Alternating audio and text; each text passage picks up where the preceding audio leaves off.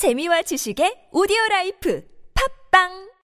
예, 오늘 잠언 사 장에 들어갑니다. 잠언 사 장은 어, 특징이 있습니다. 바로 그것은 어, 지혜를 얻으라, 지혜를 음, 얻기에 주의하라, 들으라 이렇게 계속 말씀하십니다.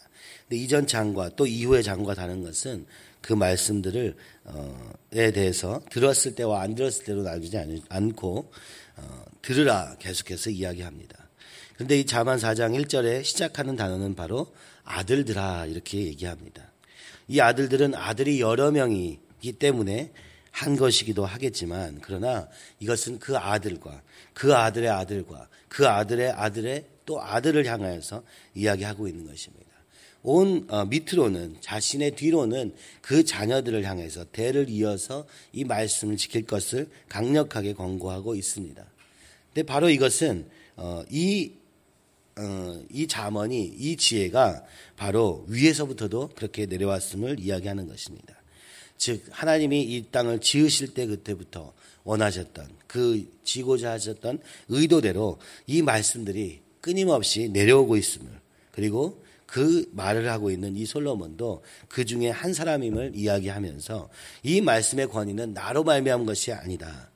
비록 이 오늘 말씀에 보면 내 말을 들으라, 내 법을 지키라 이렇게 얘기합니다. 근데 이 나, 나는 나가 아니라 사실은 이전부터 내려오던 이 모든 말씀의 전수의 과정 속에 있는 나를 이야기하고 있는 것이며, 그 전수하는 내용조차 나로부터 시작된 것이 아니라 하나님으로부터 시작됐음을 또한 다시 상상하게 되고 그것을 이 의미하고 있는 것입니다. 그래서 아들들아, 오고 오는 세대를 향하여서 말하는 것입니다. 내가 그 아버지에게 들었던 것처럼 너희도 너희 자녀에게 이것을 지키게 하고 얻게 하라, 얻기에 주의하라 이렇게 얘기합니다. 그래서 이 절에 보면은 일 절에 아비의 훈계를 들으며 명철을 얻기에 주의하라 이렇게 얘기합니다. 이제 우리가 잠언을 막 외우기 시작하면서 성경에 대해서 이제 더 깊이 보게 됩니다.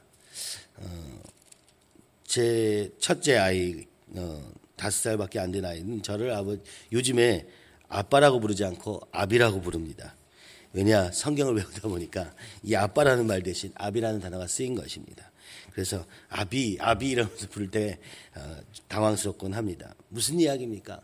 이 유대인들은 성경을 외우기 위해서 이 성경을 썼다면 우리는 이해하는 데 그치기 때문에 오늘 아직 말들이 온전치 않고 그 원어의 비유에서도 또 여러 가지 온전하게 돼야 될 부분이 있음을 기억하면, 우리가 이렇게 말씀을 외워가면서 또 말씀들에 있어서 더 깊이 알아가면서 아, 그렇게 정말 우리가 쓰이는 단어로 하는 이 성경 번역본들이 얼마나 중요한가를 다시 한번 생각해 보게 되는 것입니다. 그 말씀을 그대로 받고, 그 말씀을 그대로 외우고, 그 말씀이 그의 모든 생각과 이것에 영향을 주고 있음을 보게 되는 것입니다. 그만큼 우리 자녀들이 이 암송을 통하여서, 테필리를 통하여서 조금씩 변하게 되는 것을, 그의 생각의 기초부터가 말씀에부터 시작되는 것을 보게 되는 것입니다. 그런데 이 솔로몬이 얘기합니다. 이 절에 내가 선한 도리를 너에게 전하노니, 아버지가 아들에게 그리고 그 아들들에게 얘기하면서 이렇게 담대하게 얘기합니다. 이것은 선한 도리다. 전하노니 내 법을 떠나지 말라. 내 법이라고 얘기했는데 이 법이라는 단어는 토라를 얘기합니다.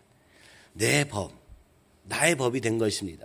하나님으로부터 온 그 교훈, 하나님의 말씀이 내 법이 되어서 이 아버지 안에 이미 있는 것입니다.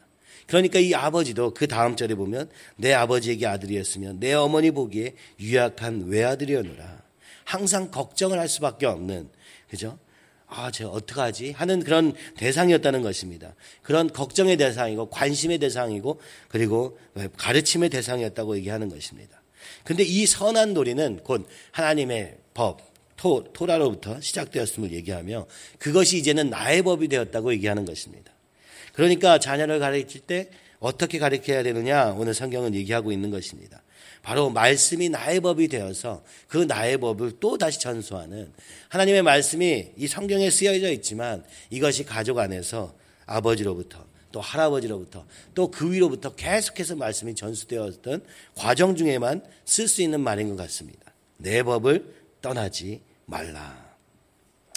오늘날 아이를 교육하면서 어, 어, 이전 세대에 또 많은 부분 또 우리가 여러 가지 영향을 통하여서 권위적인 가르침을 대해서 듣고 또 그러지 말아야 된다는 생각을 많이 합니다. 그래서 요즘에는 오히려 굉장히 아이들을 마음대로 풀어놓고 자기 마음대로 할 수 있도록 내어주는 그런 아주 극단적인 형태의 교육이 두 가지가 있다면 오늘 성경은 이렇게 얘기하는 것입니다. 그 권위적, 권위를 가지되 내 권위, 내 생각에서부터 시작된 게 아니라 하나님의 말씀인 토라의 권위를 둔 이것은 그 하나님께 권위가 있고 하나님께 신빙성이 있게 되는 그 말씀을 나는 전할 뿐이다 하는 그런 관계에서 지금 이야기하고 있는 것입니다. 그러므로 확고한 가르침, 그죠? 어, 하나님의 권위로, 말씀의 권위로 가르치되 그러되 내 것이 아니라 하나님의 것으로 가르치라고 성경은 이야기하고 있으며 바로 이것은 유대인 삶에서 굉장히 분명하게 드러납니다. 그래서 현현수 박사님이 이 이스라엘의 교육에 대해서 연구한 결과 그가 얘기하는 것은 강조하는 것은 효입니다. 효도. 그래서 부모와 자녀의 관계. 오늘날 이 시대에 이렇게 무너져 있는 가정의 질서를 회복할 방법으로 어쩌면 우리의 유교적인 사고방식이긴 했지만 그러나 그 효도가 얼마나 중요한가를 성경을 통해서 다시 강조하게 됩니다. 그래서 삼 대가 모여도 말씀을 가, 가운데 놓고 그 말씀으로 대화가 하기 때문에 세대 차이가 전혀 없는 이스라엘의 가정을 얘기하면서 그러나 오늘날 우리의 사회는 어떠냐? 모든 권위를 부정한 채 각자 자기 좋은 대로 생각하는 대로 생각하는 이것은 하나님이 원하시는 바가 아니다. 그러므로 말씀으로 다시 가정을 세워라 말씀하면서 바로 여기에는 효라는 우리의 가장 전통적이며 어, 아름다운 가치를 다시 회복시키되 그것을 말씀으로 하라고 많은 책을 통하여서 우리에게 얘기하고 있습니다. 바로 이것이 하나님이 세우신 창조의 질서의 원리다. 그러므로 가정 중심으로 그 가정을 세우는 데에 모든 것을 써야 된다고 이야기하는 것입니다. 참 부러운 것은 그것입니다. 유대인의 가정은 얘기를 듣기로 다 그렇지는 않겠지만 많은 사람들이 이렇게 애를 씁니다. 아버지가 자신의 삶의 목표를 아이들에게 말씀을 어떻게 잘 전할까 하는 데 있다는 것입니다. 그래서 일도 뭐 야근을 한다든지 시간을 더 오버해서 일을 하지 않습니다. 그럼 우리는 이렇게 생각합니다. 아, 좋겠다. 그런데 그들은 그 시간을 지키기 위해서 많은 지혜를 가지고 고민하게 되는 것입니다. 적은 시간을 일하고도 먹고 사는데 문제가 없도록 하기 위해서 그들은 또한 이 하나님의 지혜를 사용하여서 적은 시간으로도 최대한의 효과를 낼 일들을 생각하게 되고 고민하게 되고 준비하게 됩니다. 그래서 그가 결혼한 후에는 다섯시면 그리고 되도록이면 더 일찍 가서 아이들에게 또 이 말씀을 전하는 일, 이 오늘 여기서 얘기하는 아버, 아버지의 모습으로 살기 위해서 그 삶의 목표를 돈이나 세상에 뭐 어떤 것도 있겠지만 그러나 더 중요한 것은 이 자녀들에게 말씀을 전수하는 것이 가장 중요한 일이라고 생각하고 그것이 아버지의 역할이라고 이야기하는 것입니다. 그것이 이 원래 하나님이 지으신 가정의 원리며 하나님으로부터 받은 것을 아버지가 또 그 아들에게 또 그 아들이 또 그 자신의 아들에게 계속 전해가는 이 전수의 과정이 있었음을 보게 됩니다. 그래서 유대인들이 하나님을 알지 알지 못하고 그렇게 하나님을 알아가는 메시아닉 주들이 계속해서 늘어나고는 있지만 늘어나고 있는 이런 상황 속에서 우리는 그의 모습들을 보면서 어떻게 말씀으로 비록 구약만 알다 할지라도 어떻게 전파했는가를 요즘은 자주 보게 되는데 바로 거기에는 이 말씀의 모든 것을 건 삶이 있었음을 보게 되는 것입니다. 그래서 이 잠언의 말씀은 아버지의 말을 무조건 순종해라 하는 권위주의적인 가르침도 아니고 그렇다고 해서 내가 생각하는 대로 각자 생각하면서 하나님을 경험해서 찾아가라 하는 것도 아닙니다. 아버지가 그 하나님을 경험하고 그 하나님의 법이 아버지의 법이 되어서 내 법이 되어서 또 내가 그 자녀들에게 이 하나님의 법을 전수하는 것. 즉, 이 객관적인 말씀이 나의 것이 되고 그 나의 것이 또 우리 자녀에게 전해지고 그러면서 이 하나님의 말씀 그 자체가 또 그들에게 전수되는 과정들을 겪어야 될 것을 말씀하고 있는 것입니다. 그러면서 그에게 결론적으로 사절에서 말씀합니다. 내 말을 내 마음에 두라. 계속해서 이 말씀을 가르치는 이 아버지의 말씀, 즉 하나님의 말씀을 내 마음에 두라고 명령합니다. 그런데 어, 두는 데서 그치면 그것은 그 원래 목표가 아니라는 것입니다. 내 명령을 지키라. 우리가 성경의 말씀을 이제 오랜 세월 신앙생활을 하다 보면 모르는 사람은 없을 것입니다. 어떤 본문을 봐도 이 말씀이 무슨 얘기를 하는지는 다 알 수도 있을 것입니다. 그러나 오늘 얘기하는 것입니다. 내 마음에 두는 것만 가지고는 이 말씀을 배우는 목표가 아니다. 그 말씀을 지키는 데까지 가야 된다. 이 말씀에 순종하는 데까지 가야 된다. 그런데 그렇게 되면 그리하면 살리라. 여러분, 이 말씀을 왜 두고 끊임없이 지키기 어려워서 유약한 외아들이었던 이 시절에도 있었던, 그것을 모두 경험했던, 그래서 젊은 나이에 이 하나님의 말씀대로 사는 것이 얼마나 많은 정욕들과 나의 욕구들로 인해서 어려운지 다 이해한다. 그죠? 그러면서도 얘기하는 것은 지키라 말하는 것입니다. 왜냐? 바로 이것은 그저 삶의 원리를 알아가는 지혜의 어떤 일부분이 아니라 오늘 성경은 말합니다. 그리하면 살리라. 삶과 죽음을 결정하는 중요한 요소라는 것입니다. 이것을 지키면 살 것이요 지키지 못하면 죽는 삶과 죽음의 문제라고 얘기하는 것입니다. 이것은 우리의 육체 삶만 아니라 영적인 삶을 얘기하는, 생명을 얘기하는 것이고, 그러므로 이 말씀의 모든 것을 거는 삶을 살라, 이렇게 얘기하는 것입니다. 근데 이것을 아들들아로 표현하고 있는 것입니다. 온 세상을 향하여서, 나의 이어질 온 이 자손, 자손들을 향하여서 지금 솔로몬은 이야기하고 있는 것입니다. 그는 외아들은 아니었습니다. 그러나 어떤 외아들이었습니까? 모든 관심과 걱정과 근심, 약할수록 더 어, 관심을 가질 수밖에 없는 것처럼 온 관심을 받는 아들이었다.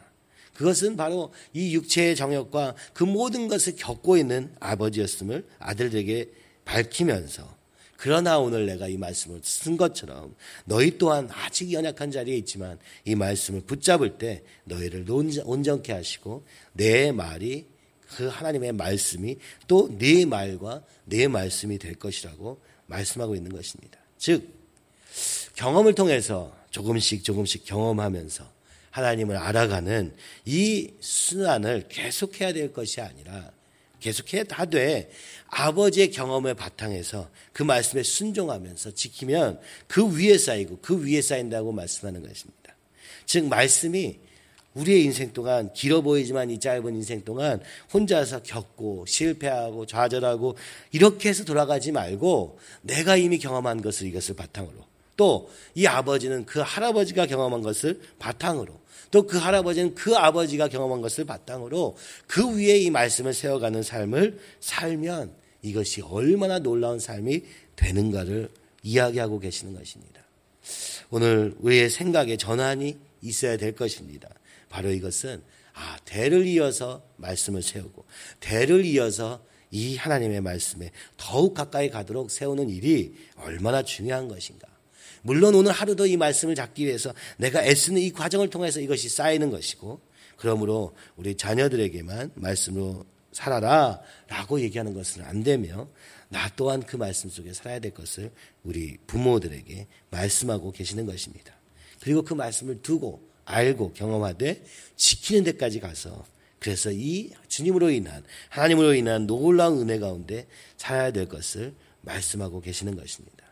이천십육 년도 이제 우리가 사실 교육의 몫은 교회에 있지도 않고 학교에 있지도 않습니다. 부모에게 있습니다. 그럼에도 불구하고 그 연약한 모습을 같이 돕기 위해서 교회 학교도 있고, 또 여러 가지 방법으로 우리가 또 학교도 세우고, 그러면서 이 아이들을 말씀을 가르치는 것을 보조합니다. 부모가 할 수 없기 때문에. 그렇다면 오늘 우리 부모된 우리는 어떻게 해야 되는가? 아, 내가 이 말씀을 듣고 두고 지키고, 그래서 같이 늦었지만 다시 말씀 앞에 돌아갈 것을 결단하고 달려가는 어, 저와 여러분이 되기를 간절히 소원하며, 이 바탕 위에 쌓인 이 시작이 우리 자녀들에게, 또 그 자녀들에게 든든하게 세워져서 실패와 여러 가지 방황 속에서 말씀을 조금 깨닫고 인생이 끝나가는 것이 아니라, 오늘 우리의 삶 속에 이 대대로 이어지는 이 말씀의 기반 속에서 이 자녀들이 강건하게 그 위에 더 놀라운 하나님의 나라를 위하여서, 하나님의 영광을 위해서 사는 삶으로 쓰임받는 기초가 되기를 간절히 소원하며, 그 시작이 되기를 간절히 소원합니다. 이 시간 우리 같이 기도할 때, 주님 아버지, 어, 나의 개인적이며 오늘 세상을 훑어보는 지식과 나의 실패한 경험들과 좌절한 경험과 방황한 경험들을 이제 모두 내려놓고 이 말씀 앞에서 온전히 시작하되 말씀을 마음에 둘 뿐만 아니라 이 말씀을 지키기 위해서 모든 힘을 쏟는 우리 되게 하여 주시옵시고 자녀들에게 이 말씀을 전하는 내 말씀으로 바뀌어지는 놀라운 역사가 아버지 순종의 걸음마다 있게 하여 주시옵소서. 그래야 우리 가정이 한 인생 동안 아버지의 이 놀라운 능력이 그리고 놀라운 삶이 자녀에게 전수되지 않아서 방황할 수밖에 없는 이 시대 속에 그것이 심지어 목사라 할지라도 그것을 하지 못하는 이 시대 속에 주여 말씀을 기반으로 다시 세워지는 역사가 있게 하여 주셔서 하나님 이 말씀으로 든든하게 세워진 이 다음 세대를 세우는 우리 되게 하여 주시옵시고 이 세워진 이 자녀들을 통하여서 아버지 더 놀라운 것을 그 위에 쌓고 그 위에 쌓고 그 위에 쌓아서 아버지 하나님의 나라가 그 하나님의 통치가 그 영광이 아버지 우리의 가정 속에 그리고 교회 안에 그리고 세상을 향해서 빛으로 드러나는 우리 될 수 있도록 인도하여 주시옵소서. 특별히 아버지 교육을 위해서 다시 결단하며 아버지 준비하는 사역자들과 또 모든 사람들 위해 함께하여 주셔서 하나님 우리도 받지 못한 이 교육을 준비할 때 오직 하나님의 인도하셔서 아버지 지혜롭게 이 말씀이 나의 법이 되고 나의 말이 될 수 있도록 주여 인도하시고 역사하여 주시옵소서. 그리고 그 말씀의 능력을 경험하게 하여 주시옵소서. 이제 졸업하고 새롭게 시작하는 우리의 자녀들 주여 아버지 말씀 위에 세워지는 놀라운 역사가 가정에서부터 시작되게 하여 주시옵소서. 이 시간에 주님을 크게 세 번 외치면서 함께 기도하겠습니다.